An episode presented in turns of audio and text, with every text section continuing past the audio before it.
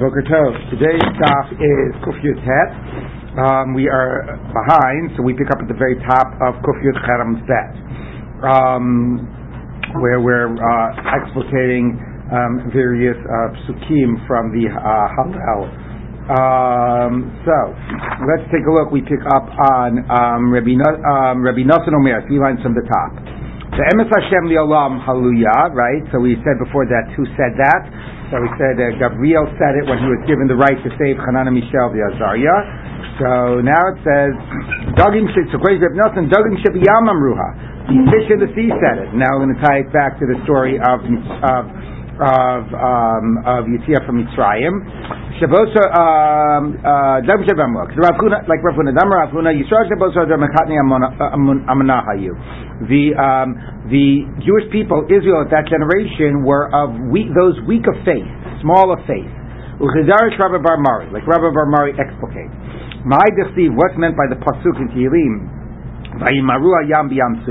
That they rebelled on the on the uh, sea by the uh, by the by the Yam Suf, by the Sea of Reeds. So that even at the moment of the split of the sea, the Bnei Israel rebelled. So Amr, they said,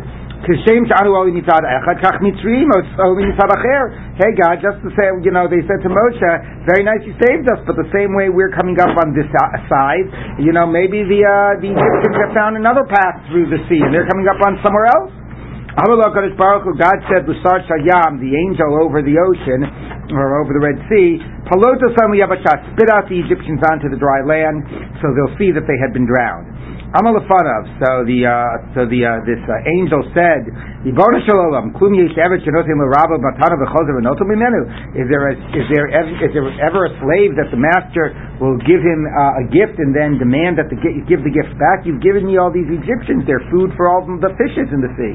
So you want me to give it back? I'm a low. So he said, I'll give you I'll give you back one and a half times this in the future.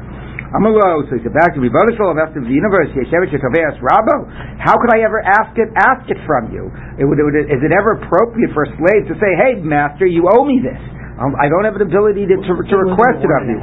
We'll see. Amalo, Nachol Kishan Yeheli No, you know what? Fine. You don't have to ask it for me. The uh, the the Wadi, the river of Kishon, that'll be my guarantor. So you can ask it from the Nachal Kishon. You don't have to ask it for me, and you'll you'll be entitled to demand it back. Who's the low? The head of the, the the angel over the ocean. That's being asked to tell the ocean to spit out the Egyptians. Okay. So um, miyad palat So the angel over the oceans spit out the Egyptians onto the dry land. So Bnei Yisrael could see that the Egyptians had died. Uba Yisrael son, and the Bnei Yisrael came and they saw them. Shenimar vayah Yisrael mace al svas hayam. So they saw them on the actually on the uh, you know by the seashore by the uh, ed, by the edge of the ocean. They had seen that they had been um, or the sea whatever they had seen that they had been spit out by the seashore. My echadu So what's his idea? Where did we get this number one and a half times? Or what's really the end of this story? Um, the ilu b'paruksiv by Paro says sheishmet recha bachor, six hundred chosen chariotmen. Uh, the ilu b'sisraksiv, and this is now the end of the story. By Sisra, right, who came to war and it was whole Dvor and Barak and so on. It says teisha meos rechav nine hundred. That's one and a half times. Nine hundred iron chariots. Kiasa Sisra, when Sisra came, Asa Layu b'dikri de Parsala. So they, they, they, they came to attack the uh, Israel with these uh, with these uh, spears of iron. Um, God caused the stars to come out from their normal, uh, from their normal, you know, um, orbits. Thank you, and to come closer to the earth to burn up, to burn them, to burn them. The chsiv, obviously this is based on the Shirat Vara. The stars fought against them from the heavens.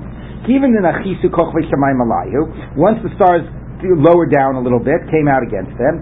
Akdiru Hani Dikli Those uh, iron spears got hot. Nachisu lakure, they went to cool themselves off. When they schi Kishon, so they went to bathe in Nachal Kishon. Um, so what happened? The spears.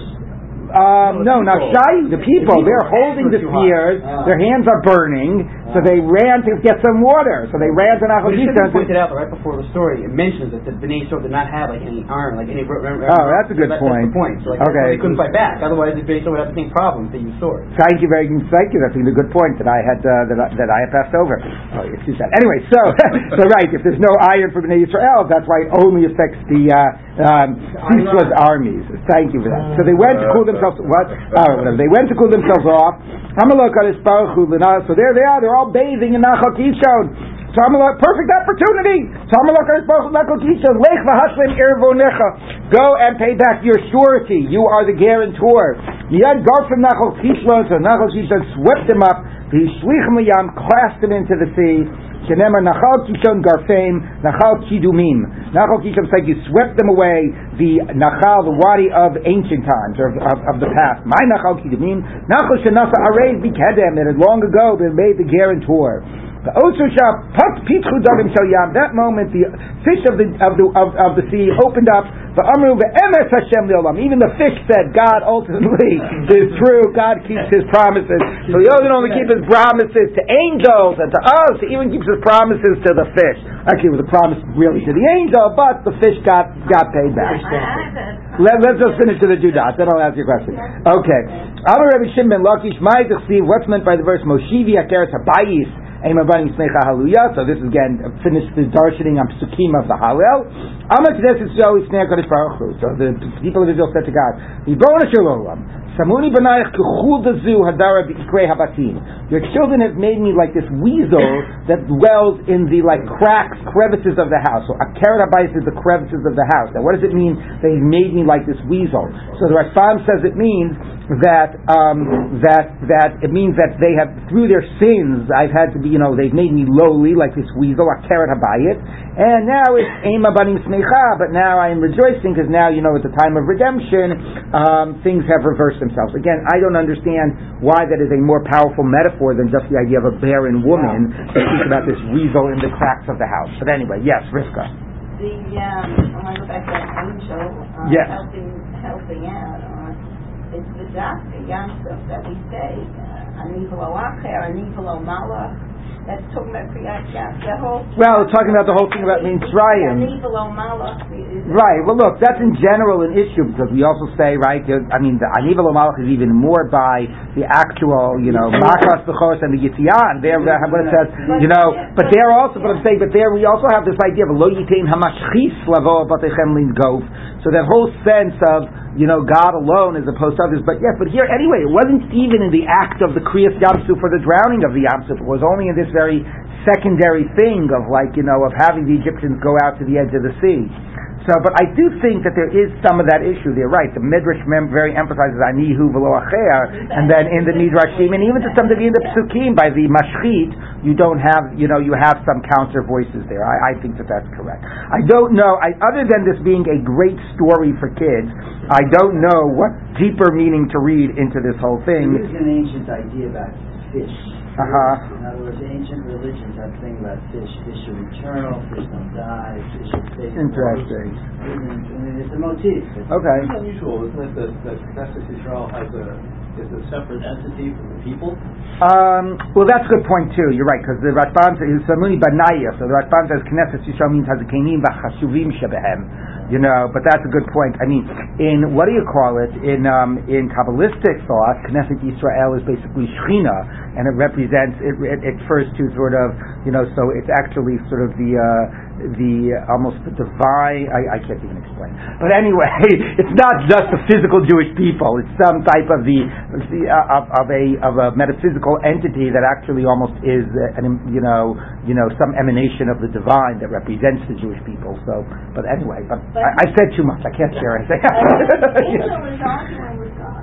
It's a whole. Right, I mean that's the whole thing. So, yes, I mean these madra- these Like, no, I- no, right these midrashim, right these midrashim with everybody having these debates before God and having to barter and God promising and this and that. I mean they're very you know sort of uh, graphic. They, they they seize the imagination, but I'm not sure how to uh, how to explain it in meaningful. Yeah, God. Yeah. Sure. Um, Right, I mean, look, it's completely true. In the Torah, look, in the Torah, that's completely correct. In the Torah, even in thinking about the angels in the Torah, like we're just about to come up to a whole story, right, with angels, right? The whole story that we read about them visiting Abraham and then with the Akedah. You know, there's complete distance between the angels and God, and they're just like these earthly, whatever they are, that are doing, you know, God's bidding and so on. Um, even in the visions in Yechezkel, you know, there's some type of divine retinue. It's really, maybe I'm forgetting it, but I think the only place I know in Tanakh where you have some sense of like a of a of almost like a discussion, you know, an angel has a personality in God's presence is in Iyov, the beginning of Iyov, where the Satan comes and says, "Hey, what about Iyov?" and da da da. And then in rabbinic literature, you got you know, it's it it, it blows up this whole thing. Oh, well, what about this? You're going to pay me back? How about that? Da, da, da, And you know, again, I don't really know what to make of it. I mean, it's um, but I agree. It's certainly you know not it, it's not a comfortable theology. You know, I think for most of us. Okay, but let's uh, let's continue now. So. Um, the Gemara says like this. Um, Darish Rava, so Rava explicated. My So again, we're looking at Psukim in the Hallel. What's meant by the pasuk Ahafti Yishma Hashem? I have loved that God has heard the voice of my supplication. I'm a Israel. I'm a Israel. The people of Israel said, the congregation has said. When am I beloved to you?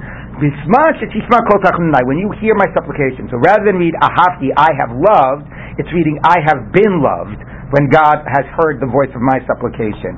So it's sort of, um, you know, it's sort of saying our relationship, God, is, you know, or demonstrate your love for me by hearing the, my supplication. Um, and that is what, you know, it shows that I am beloved to you, but it also it also creates that reality of being beloved to you. Dalosi v'li Yehoshia, I have been lowly and God has saved me.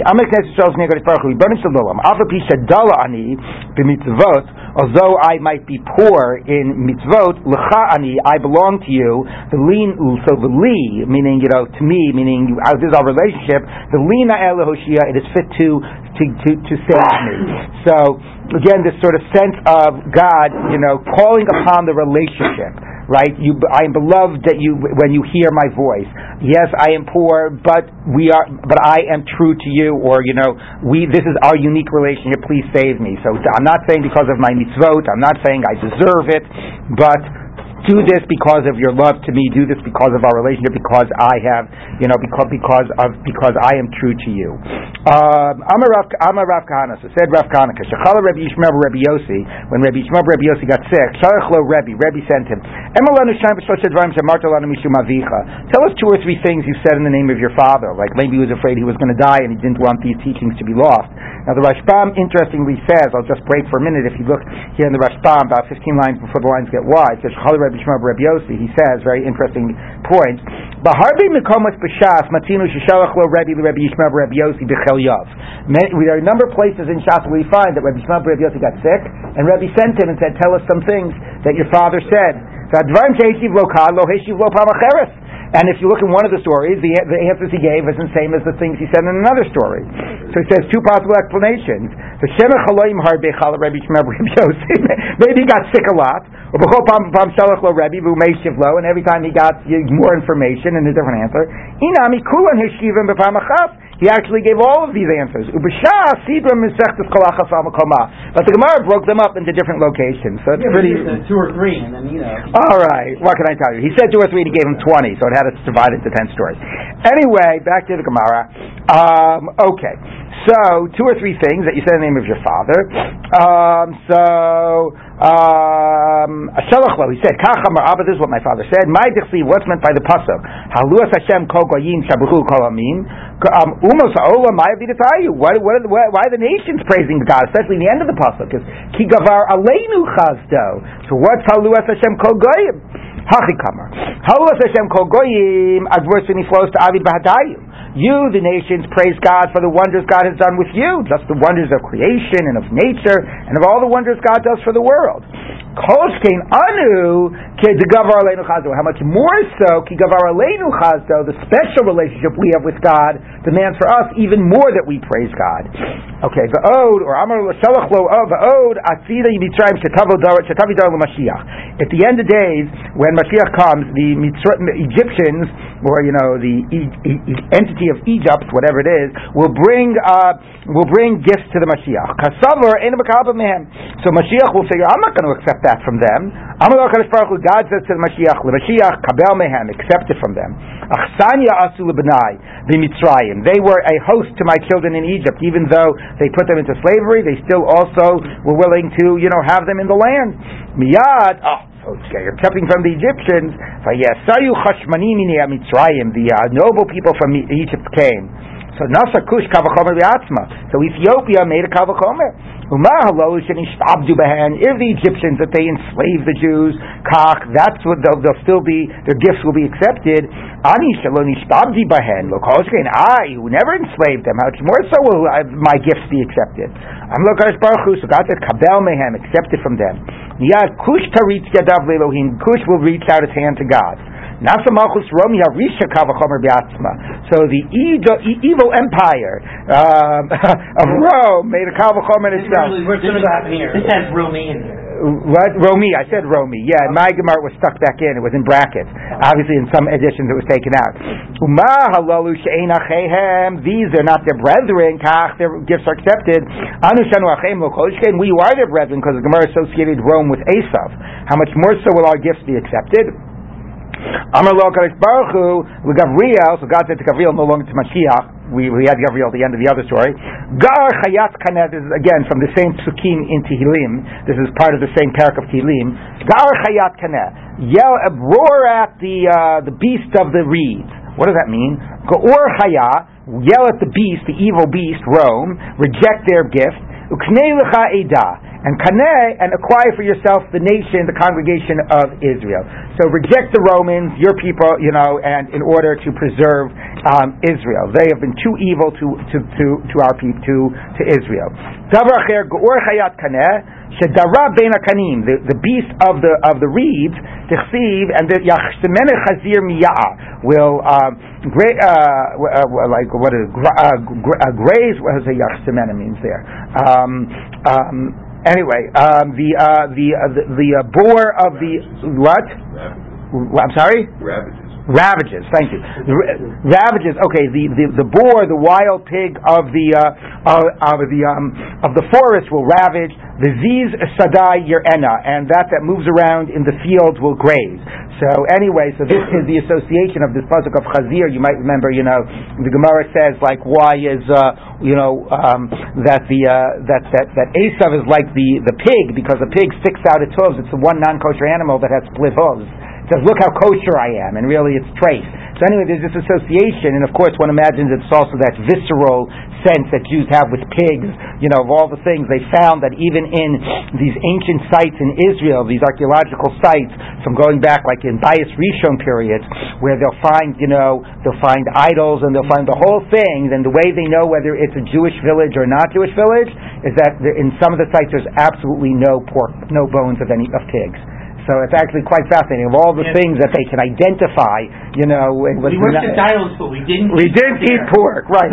so anyway, so here's this, this common association of Rome and Edom with uh, with the pig. So therefore, anyway, so so yell against that beast of the reeds. Amar Rabbi Chibar Avram Yochanan. Or b'chaya, here's another version of it. Yell against the beast.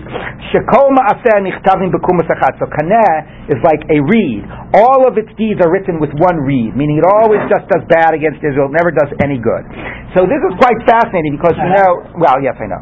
Um, it could also mean that God writes against them with one reed. They only get put in the book of uh, punishment. In other words,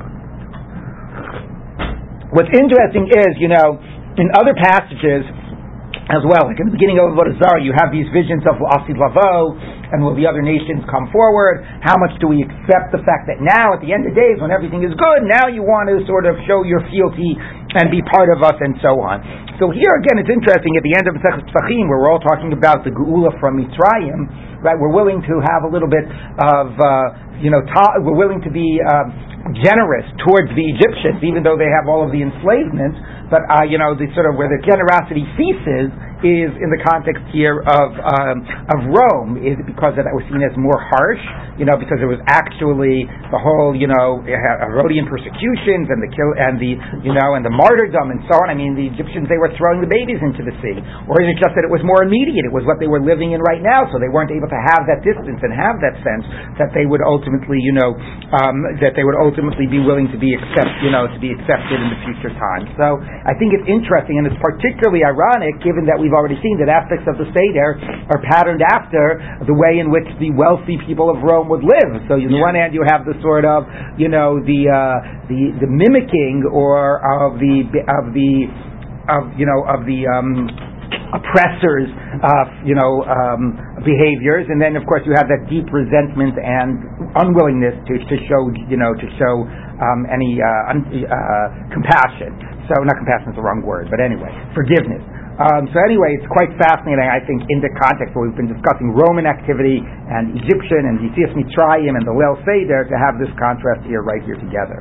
Okay, so now the Gemara continues. Um, Okay, where were we? Um, Adat Avirim be'egle Amim. So this is a this is a pasuk from the same parak of Kilim. The, the, the, the congregation of Abirim of uh, of like of like uh, um, of, of, of, strong ones, or it might mean of rams amongst the calves of the nations. Sheshachtu Avirim ka'agalim, and this is about the martyrdom of the. Uh, of you know of the Aruge Malchus that they slaughtered the mighty ones, you know our great sages, like they were calves. She'ein lehem baalim, like calves that had no owners, like that, that they were ownerless and like they, that they were nothing, like trash. Mitrapes biratzei keshef. So what does that mean?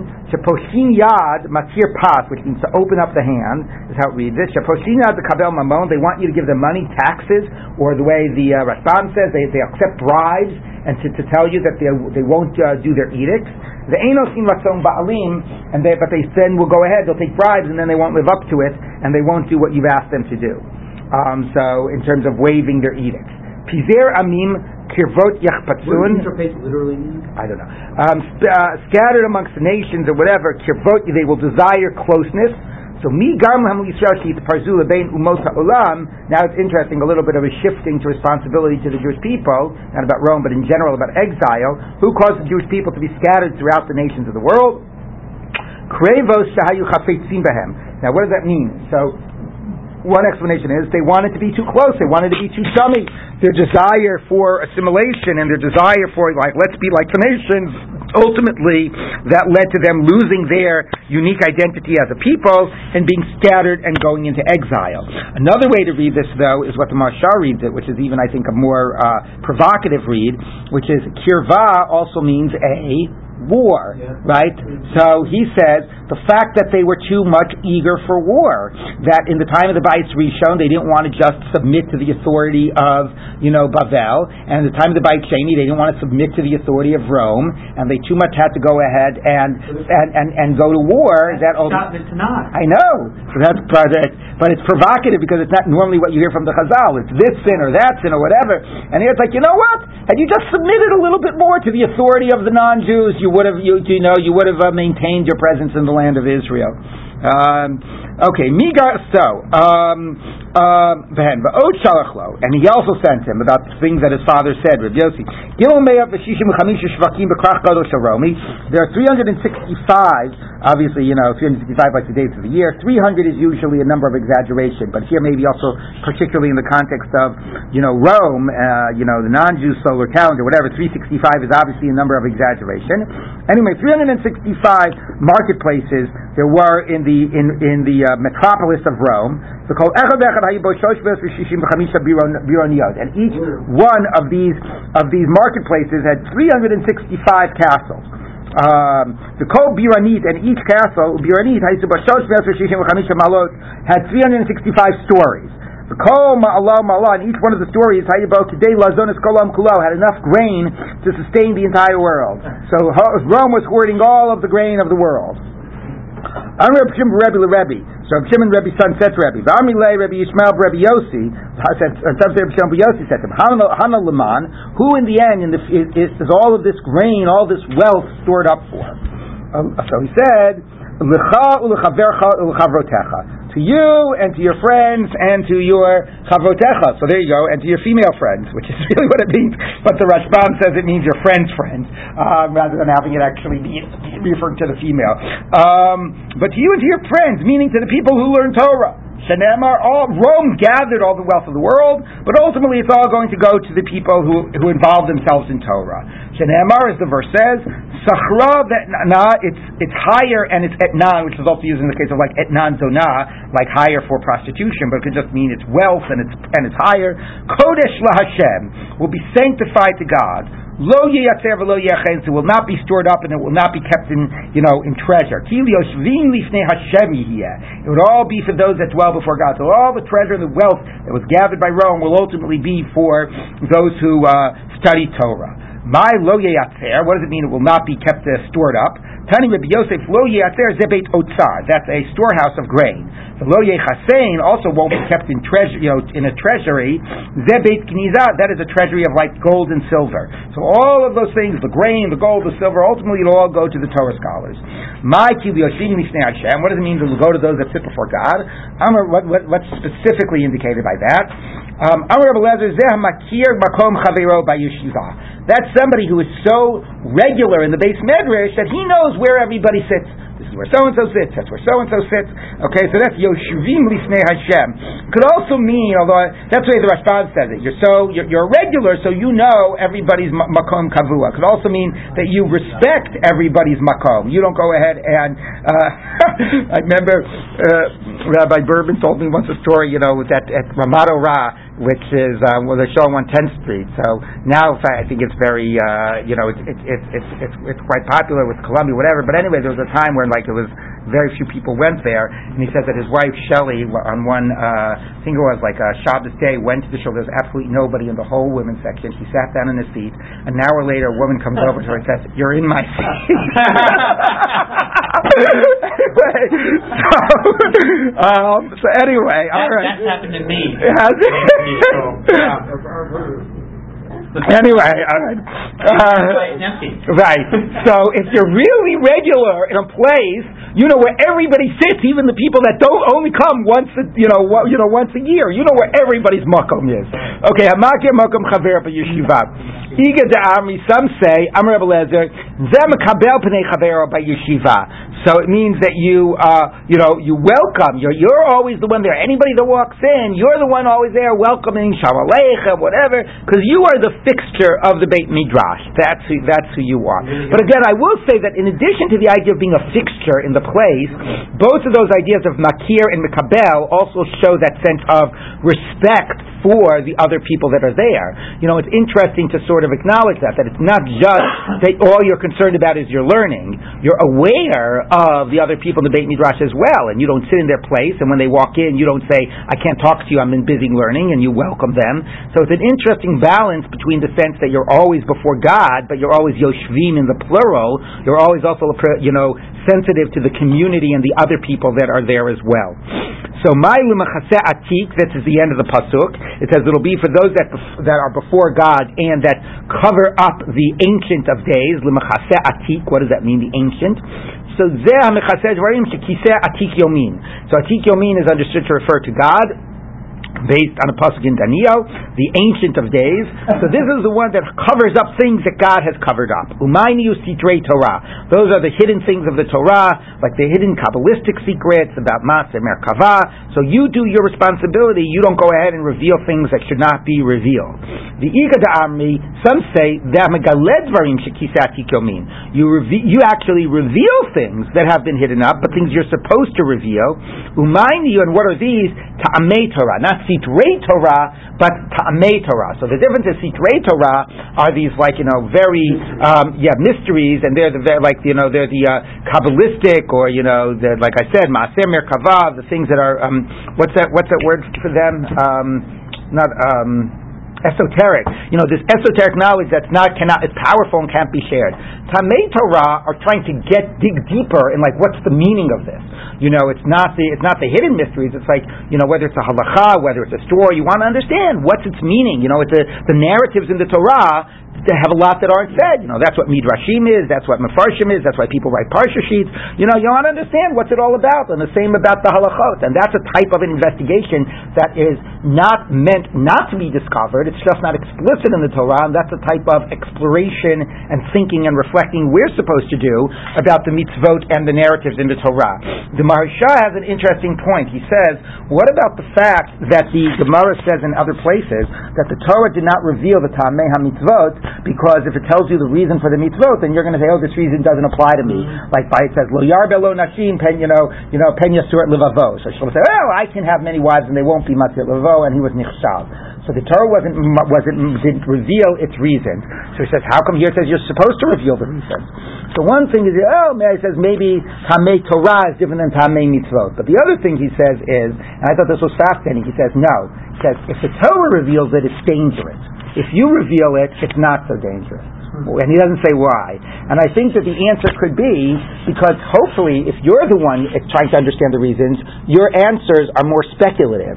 Well, maybe it's because of this, maybe it's because of that, but you don't hopefully have the arrogance to think, I know exactly why this mitzvah is said, and therefore I can make decision X, Y, and Z. If the Torah says it, then you downplay the mitzvah and you only say it's all about the reason. But you, you're supposed to work to discover the reason, but it comes with a recognition that at the end of the day, it's just yours your speculation. So it's a, I think it's a very beautiful Maharsha about that difference. Because it is true, on the one hand, you do have a whole, you know, so much effort is gone into understanding what's the reasons of the mitzvot, what's the reasons of the story, how do we understand them, you know, and at the same time, it has to come coupled with this humility. So, alright, so now the Gemara continues. Amar Avkan, Reb Yossi. My what's meant by the verse? Again, Rabbi Shmuel, the name of Rabbi, uh, uh, uh, name of Rabbi Shmuel, Rabbi Yossi. What's meant by the verse? V'amnatzeach mizmor David. Zamru. To the Minatzeach, a song of David, sing. The Mishan, so what min natseach, not notseach, but min natseach, causes others. So again, as opposed to reading this as some type of a musical, of a play of, uh, you know, of, of, of some type of uh, music to be played, it reads from the word nitzachon, victory, one who causes others to be victorious. So it's to God who's min causes others, us to be victorious. Uh, one who, when we are victorious over him, the sameach, he's happy. Come see that God's way is not the way of flesh. The normal case of flesh and blood, you are victorious over a person and he is sad, he is distraught. God, when you're victorious over him, he's happy. God wanted to wipe them out. Were it not that Moshe's chosen one stood in the breach, lifanav in God's presence. So you see, Moshe went ahead. He fought against God. He was victorious, and Moshe's bechiro. It was a good thing, obviously. Moshe is the chosen one. You're supposed to have that. So again, this in a way also evokes those stories we just read a minute ago about, you know, the Sar Shel Yam says, "Hey God, what about paying me back?" Avril says, "Everybody's arguing with God. The angels are arguing with God." So now we see that even we're supposed to argue with God, and God wants it. That's minatzeach. So it's a very, you know, while uh, this sort of the whole idea of the angelic retinue is hard to relate to, but to seeing how from that daf to this daf it translates into a relationship we have with God, I think can be very powerful. Amar Kahana Mishum Rebbe Rabbi Yossi, Yam Rabbi Shimon Lakish, Mishum Rabbi Yehuda Nisiya. My Dichsiv, what's meant by the verse? The Yedei Adam Mitachas Hem, the hands of a man are underneath their wings, these angelic wings, right? The vision in the beginning of Yechezkel. Yado Ksiv, not says Yedei, but actually it's written with a Vav, Yado, his hand. Whose hand? The Baruch This is God's hand. Sheprusatachas Kansei HaChayot, that it's God's hand is stretching under the wings of the angels that are like surrounding God and keeping God as a way, you know, distant from us, shielded from us, Kedei lekabel ba'alei tshuva, in order to receive those who come back and do repent and, and, repent. Miyad, I don't know. You know, it looks like a hands man, whatever. Miyad midat hadin or mipnei midat hadin to sort of, you know, in spite of the divine, the, the, the, the sense of divine justice, the attribute of justice. Here is the attribute of rachamim. So again, it's this fascinating idea, you know, this sort of repeating theme, like sort of like before when we say, God, we are yours, and therefore you should save us. The sense about this, you know, very special, um, intimate relationship that God has with us and that sort of breaks through these types of barriers. On the one hand, you know, it's such a close relationship that he wants us to argue with him and he wants us to challenge him. You know, a minute ago it was just the angels, now it's we're doing it. And the type of relationship that even though he's supposed to like his angels are trying to protect him, you know, he wants to ensure that we have that connection. He's stretching out his hand. Um, Um, Amar Rav Yehuda Mishmur, Kol Kesef Zev Olam. Okay, now all the gold and silver. We'll see how this will tie back in a minute. Well, we Yosef. Lakto Vivil Mitzrayim. Yosef gathered before we mentioned the Romans had it, so this is picking up on that theme. Yosef gathered all the gold and silver and brought it to Egypt. Shenemar Vayilakei Yosef Kol Kesef V'Nimsa Beretz Mitzrayim uh, You know Beretz Canaan. Only Ela Shebetz Mitzrayim B'Shebetz Canaan. I only know in Egypt and in Canaan. B'Shar Razas Minayin. How about other lands? Talmud Amar V'Kol Arts Bo Mitzrayim. All the lands came to Egypt. Now, when we left Egypt, we took all the gold and silver in the entire world, which we said before was in Rome, but now we're going earlier in history. We took it out of Egypt. It had all been brought to Egypt. We took it with us. They sort of uh, stripped out, stripped Egypt. What does Vayinatzlu mean? Ravasi Amar Asuk Mitsuda, we're reading by Yinatsu like Mitsuda, like a dal instead of a lamid. They made it like a bird trap, She'ain Bo Dagan, that had completely been emptied of its grain. You put grain so the birds will come and peck at the grain. We had sort of swapped the, you know, swiped the grain out without getting caught in the trap. Rabbi Shimon Omer, Rabbi Shimon Omer, Rabbi Shimon Omer, Kimitsula Shein Bo Dagim, like Vayinatzlu, keeping the lamid, like a pond that has no fish. We completely emptied it out um, of all of its wealth. Vayamunach ad Rechavam, and it was staying in, it stayed in the hands of Bnei Israel until the time of Rechavam, uh, the son of Shlomo. Ba Sheshak meli Mitzrayim, but not lo Rechavam. Sheshak came and took it all from Rechavam. Shenemar vayi b'shana chamishit lemelech Rechavam Allah Sheshak melech Mitzrayim al Yerushalayim vayikach et otzot Beit Hashem ve'otzot Beit HaMelech. He took all of the storehouses and all of the treasure houses. So the Tikkun, took the money back. Yeah, exactly. The Egyptians took the money back. We're not done though. Ba Zerach Melech Kush, came Zarch, the king of Kush, but not Lomi Sheshach, took it from Sheshach. Um, that's not in the Psukim, the Rashbam says that's just tradition. So Asa came and he did war against the king of Kush, which is in the Psukim, and he took it from, from Kush. Um, the Shigro lahadar Dimon ben Tavar Rimon, and sent it to Hadar Dimon ben Tavar Rimon, which was the king of Aram, to protect them from being attacked by uh, by Baasha Melch Yisrael. Bo b'nei Ammon, v'natu mehadad Rimon ben uh, Tavrimon. So then the Ammonites came and took it from him. By Yehoshaphat, then came Yehoshaphat, the Jewish king, v'natu mibnei Ammon, because we actually we have sukkim about Yehoshaphat going to war against bnei Ammon. Vayamunach al Achaz, and it was in the hands of the Israelite kings until Achaz, or the Judean kings until Achaz. Ba Sancheirav v'nat Achaz, came Sancheirav and took it from Achaz. So that was, Achaz was the Israelite king, so Sanchev took it. King Chizkiah, the Judean king, and took it from, uh, when the angel wiped out Sanchev's armies, so then presumably we came and we looted the armies and we took back all of the wealth, assuming they had all their wealth with them when they went to war. And it was in the hands of the Judean kings until the time of Tzidkiah. Bo Kazdin came the Kazdins, V'natlu mitzidkiyo, and they took over mitzidkiyo. Bar Parsim, v'natlu mikazim, then we know the Persians took over, you know, the sort of uh, empire from the Kazdins. Bo Yevanim, v'natlu miparsim, then came the Greeks, Alexander, and so on, and took it over from the Persians.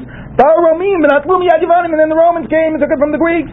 And that's how we mentioned before that all the wealth is now in the hand of the Romans.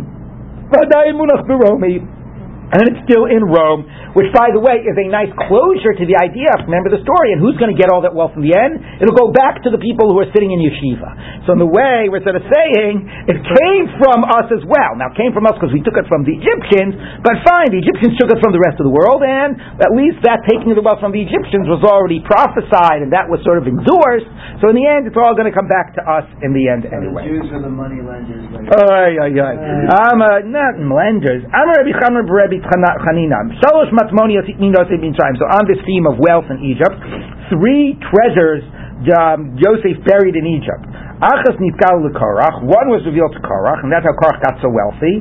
Achas niskal Antoninus ben Asaviros, and one was revealed to Anthony, the son of Severius. So I was looking on the web. I know I don't know anybody associates Anthony of the Anthony and Cleopatra, that he was the son of Severius. Severius was the name of a Caesar, though, wasn't he? Yes, yeah. And was he after? Was he the Caesar after Anthony?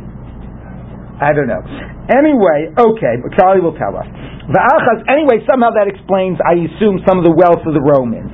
Va'achas genuzal tzadikim And one, so it's interesting, not like all the wealth and it constantly was changing hands, it's all going to go back to us. No. A third, a third, and a third. A third of the tzadikim will get lasi lava.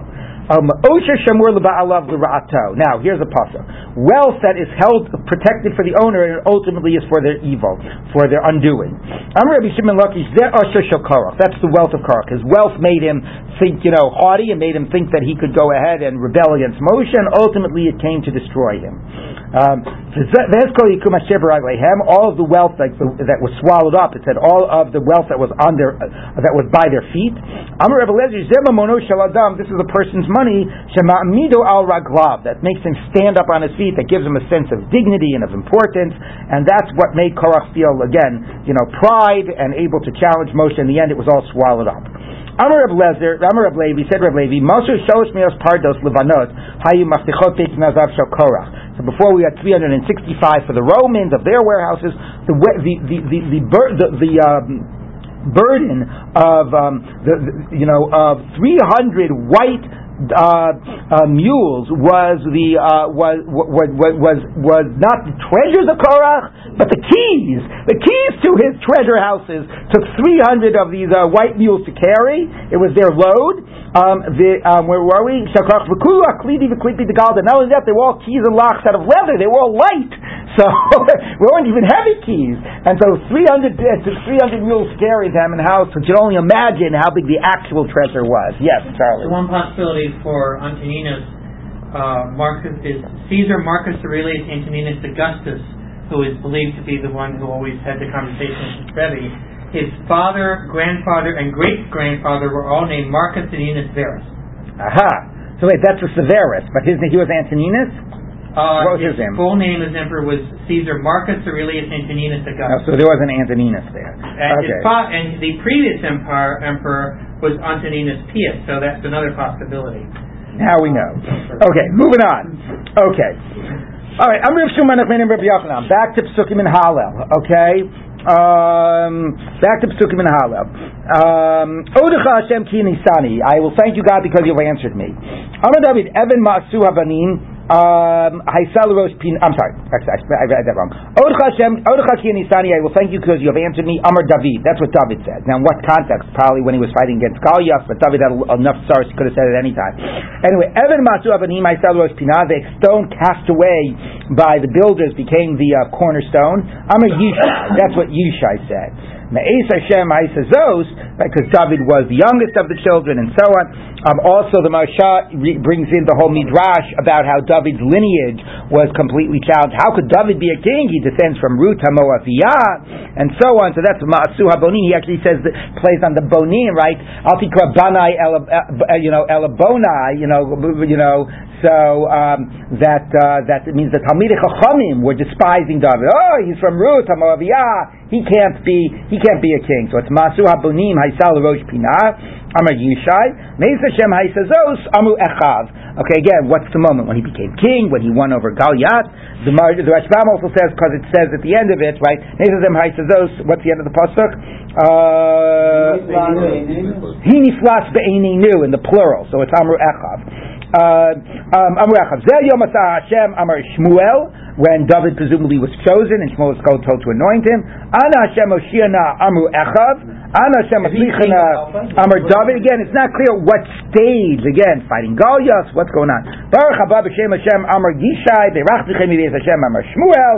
El Hashem B'Yalanu Amru Kulam. Isru Chag um, Ba'avosim Amar Shmuel, because uh, at least uh, okay about the bringing sacrifice. Amar David Elohai Amar Kulan. I don't know what to make of this because it doesn't give us any context. But what you could imagine, by the way, is, and one does wonder, you know, to what degree was some of this like enacted when they were saying the Hallel? Like, did people have parts, and were people actually mm-hmm. saying this? You see, what they're trying to do is they're trying to take this very sort of just generic praise and bring it to life, almost as like a type of a play, you know. And we had that before, right? About the, you know, about the Lolanu, Lolanu, and you sort of wonder how much some this might have been somewhat enacted when they were actually saying the Hallel. Yes. We should do that to buy them Simchat Torah. Oh yeah, I am sure that they would get into that. I totally out and everybody dresses up and we all have parties. Okay, anyway, Nan Hassam. Now we turn to a little bit of a luck discussion. Mogum shenogu lichpo yichpo. What? I know. Uh-huh. So this is really from a discussion in Sukkah where it discusses Hallel, the place where they double things up in the Hallel. Right? We we double some Sukkim. Right? Um, Odecha Shem Kinisani. You know, whatever. At the end, we do all this doubling up of Psukim, which is not in the original Psukim Eskihlim. You double. Lifshot, where they say it's straight without doubling. Yivshot, you say it straight. Levarech acharav, yivarech. If you have a minute to make the bracha at the end, you make it. Right? So uh, we obviously do. We actually got to be just saying how on Leil Seder, it's very clear we make a bracha. Question which bracha, but not in all places do they make a bracha at the end. But the place that they do, you do it. Everything follows the custom of place. Amar Baye. Lo shanu el. That debate or that difference of customs of making a bracha afterwards, that's only a final bracha. Aval lefana, before it, mitzvah levare. You have to make a bracha. You make a bracha before every mitzvah. Okay, Uh, by the way, it's a little bit ironic because on Leil Seder, everybody makes the bracha at the end and not at the beginning. But he is saying that in a normal saying of Hallel, whatever the debate is about the end, we all make it at the beginning. Why wouldn't you make a bracha? Dama- Bracha, Shouldn't you be closer to the bracha? all right, we'll talk about it. I'll, I'll get back to that. The Amar Rabbi Yehuda Amar Shmuel, Kol mitzvahs mevarch alein over la'asiyatan. All mitzvahs you have to do before you you have to make the bracha before you perform them. My masmadai over lishna dakdumehu. There's a gemara that repeats itself a number of times in a number of different masechtos. How do you know that the language of right? How, right, we start way at the beginning of the masechet. Right, brings us back to that. How do you know that the idea over means before you do it? Over before you do it. Amar Rav Nachman bar Yitzchak tichsiv vayaret achimaat derech hakikar vayavor hakushi. Achimat ran the way of the valley and he passed in front of the Ethiopian. So avor means to pass in front of. So over lafiyatan means the bracha has to precede and come in front of the doing. Abayam mehaka who avar liftehem he passed in front of them. Igadami mehacha vayavor makam liftehem vayshabarasham the king passes in front of them. So it's interesting, by the way, about thinking about that image about um, passing in front because you know when you run in front of somebody you almost like announce they're coming. And the bracha over lafiyatan it passes in front of the bracha it announces and proclaims and gives identity to the to the mitzvah. Now I will say though, uh, you know, we'll read a little bit and then I'll finish. Tanya, we turn to Bryce. Rebbe kofel badvarim. Rebbe would repeat certain verses. Rebbe Eliezer min parta mosif badvarim. He would add. What does it mean add? He'd add something extraneous to the psukim. So my mosif, what does it mean he would add? Amar Abayi mosif lichfal. It means he would do more doubling than Rebbe would do. He would double from the pasuk of Odecha Hashem ki anitani, which is what we say right before the Ana Hashem Oshiana. The Rashbam said Rebbe would only do the doubling from Baruch haba b'shem Hashem, but he did more doubling. Okay.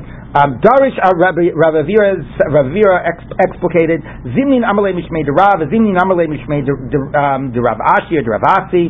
Ma'azichsiv. What's meant by the verse? Vayidala Yelad Vayigamel. The child grew up and he was weaned. So there you go. Right. This week's parsha. Right.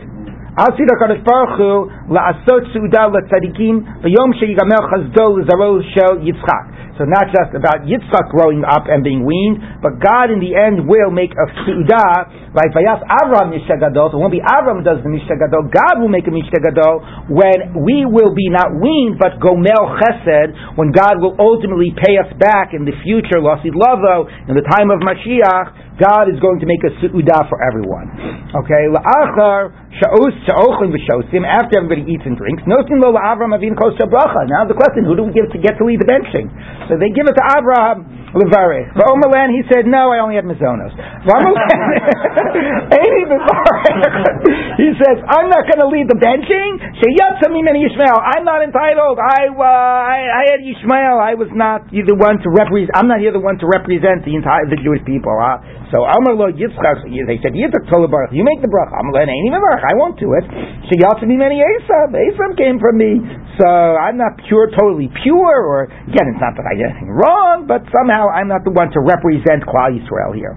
Omer lo Yaakov said Yaakov, Tola Baruch, you do it. Amalem Einim I won't. Shenasati.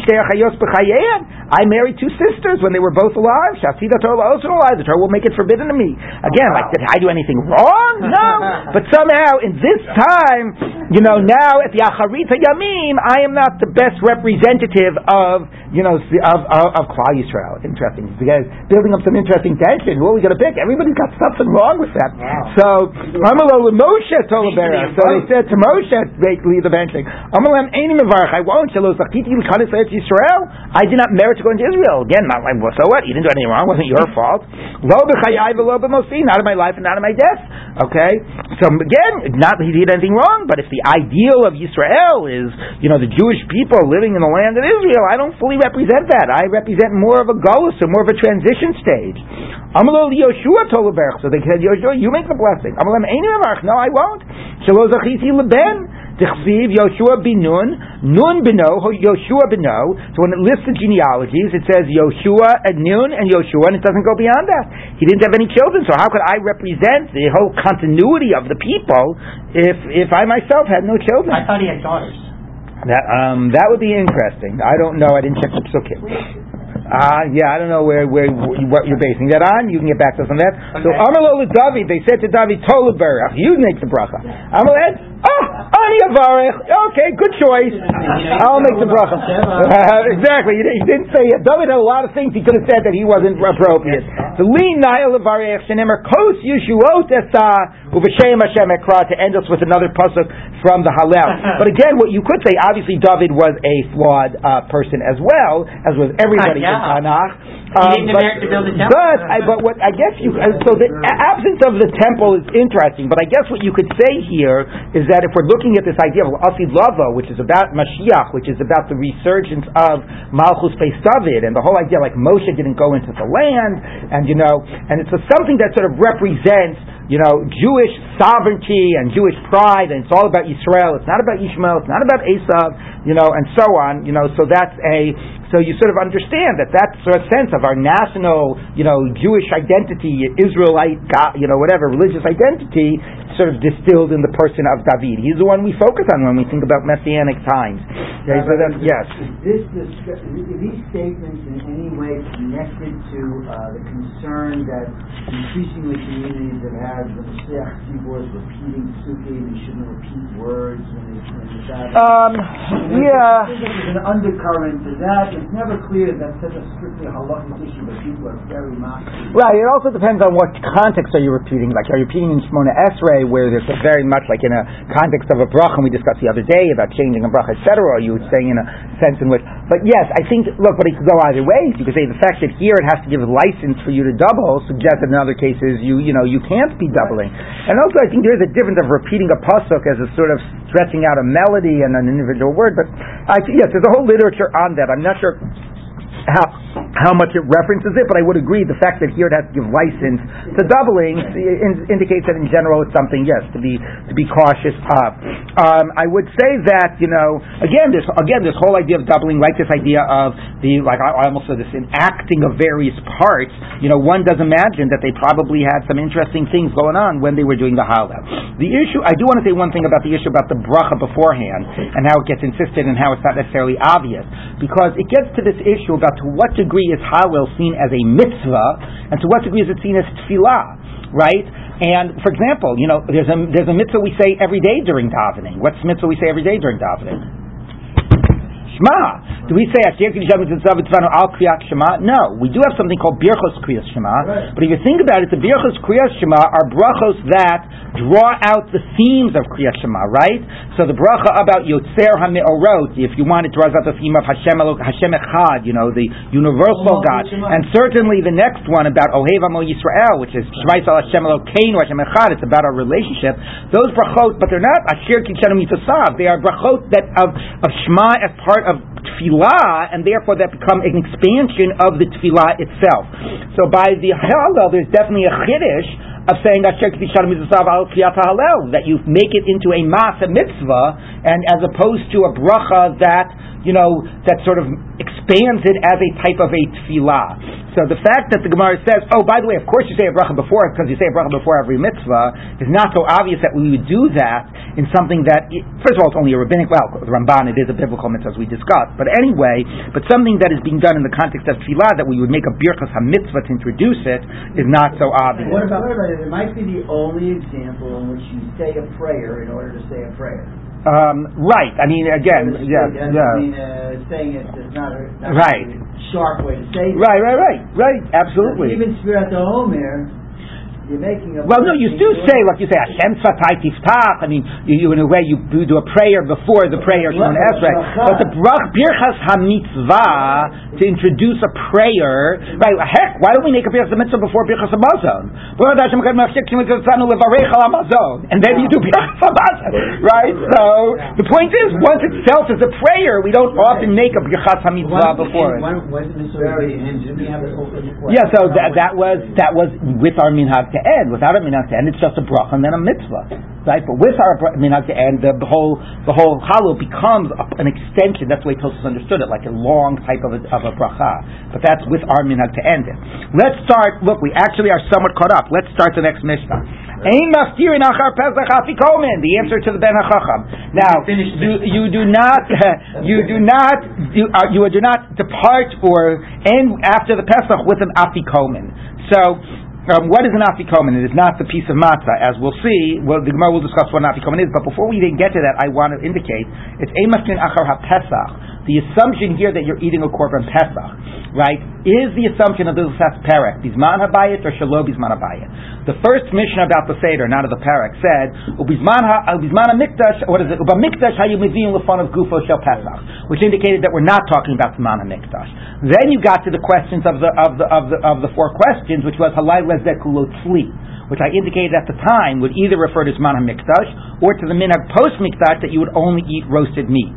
This Mishnah that says Ein Maftir Achar Pesach Afikomen seems to like assume that you know you could say when there's a Pesach you don't do it, but the fact that it comes with no introduction seems to pos- suggest that it's just taken for granted that the context is Zman HaMikdash. Counting Uh, material from different.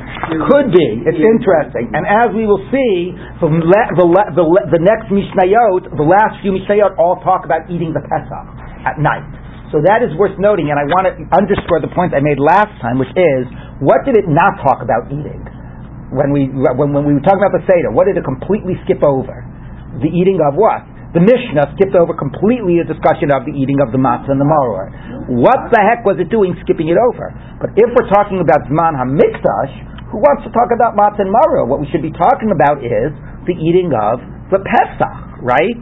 That's the only real thing that matters. The matzah and the maror are just the accompaniments of it. So if we'll see, right, the next Mishnah, lo yochlu ha-pesach know, yisnamnu lo yochlu ha-pesach achar chatzos, birchas ha-pesach, the last few Mishnayot all talk about eating the Pesach. So it's worth thinking about the idea that these Mishnayot, minus the one that said HaMikdash, are assuming it's Zman HaBayis, and therefore are not giving a strong discussion to matzah eating, and are much more focused now on the Pesach eating. Isn't it? Okay. Rambam brings matzah in right away. I know. Well, we're going to get to. Well, the Gemara is going to bring it in. Okay. So, but anyway, let's just read one line in the Gemara about what this afikomen is that you can't have after the Pesach. My afikomen. What is this afikomen? Amar Rav shelo ye'akru mechabur lechabura. Don't leave one group and eat in another one. Now, if there's a Pesach, there's actually a prohibition of eating the Pesach in two chaburot, as we discussed before. So the Rashbam says it means don't even eat other foods in another chabura because you'll come to eat the Pesach in another chabura. And that was a discussion earlier in the Gemara about switching groups and so on.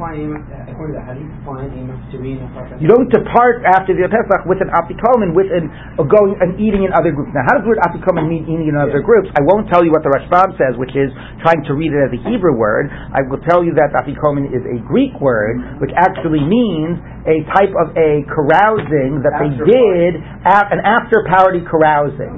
Okay, that after they would go out and have their meal, then they go visit other people and have their meals, and you know drink wine and carouse and spend some time in one and then in another, and it would be obviously a lot of licentious and inappropriate behavior. But that means so again, thinking that they styled aspects of the seder after the Greek meals with the reclining and the wine, it's saying, you know, okay, but this is a religious experience, so after the Pesach, don't go out and carousing. Now, the Gemara is reading it in less of a moral way and more of a halachic concern of, you know, the Korban Pesach can't be eaten in two places, so don't go eating somewhere else. And the way the Rashbam adds is not just the Pesach, but if you eat somewhere else, you'll come to eat the Pesach itself in two places.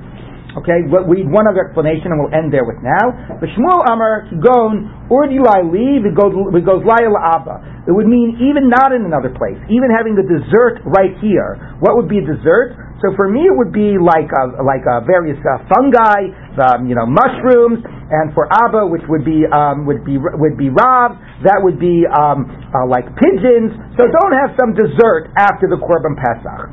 Okay, Rav Chanana ben Shila, Rav Yochanan, goats, marim, klayot, vegozim, like uh, dates and uh, roasted wheat and, and nuts. So don't eat, you know, tani kavas Rav Yochanan. Don't have dessert after the Pesach. Ein maskina Pesach going marim, klayot, vegozim. Okay, don't have dessert afterwards, and presumably there the reason is not that you'll eat the Pesach in the wrong place, but the reason of what, getting the taste of the Pesach out of your, your mouth. You want to keep the taste of the Pesach in your mouth. That's how we tend to interpret this, although the first explanation is probably closer to the word afikomin, and we'll continue with this discussion tomorrow. Yes.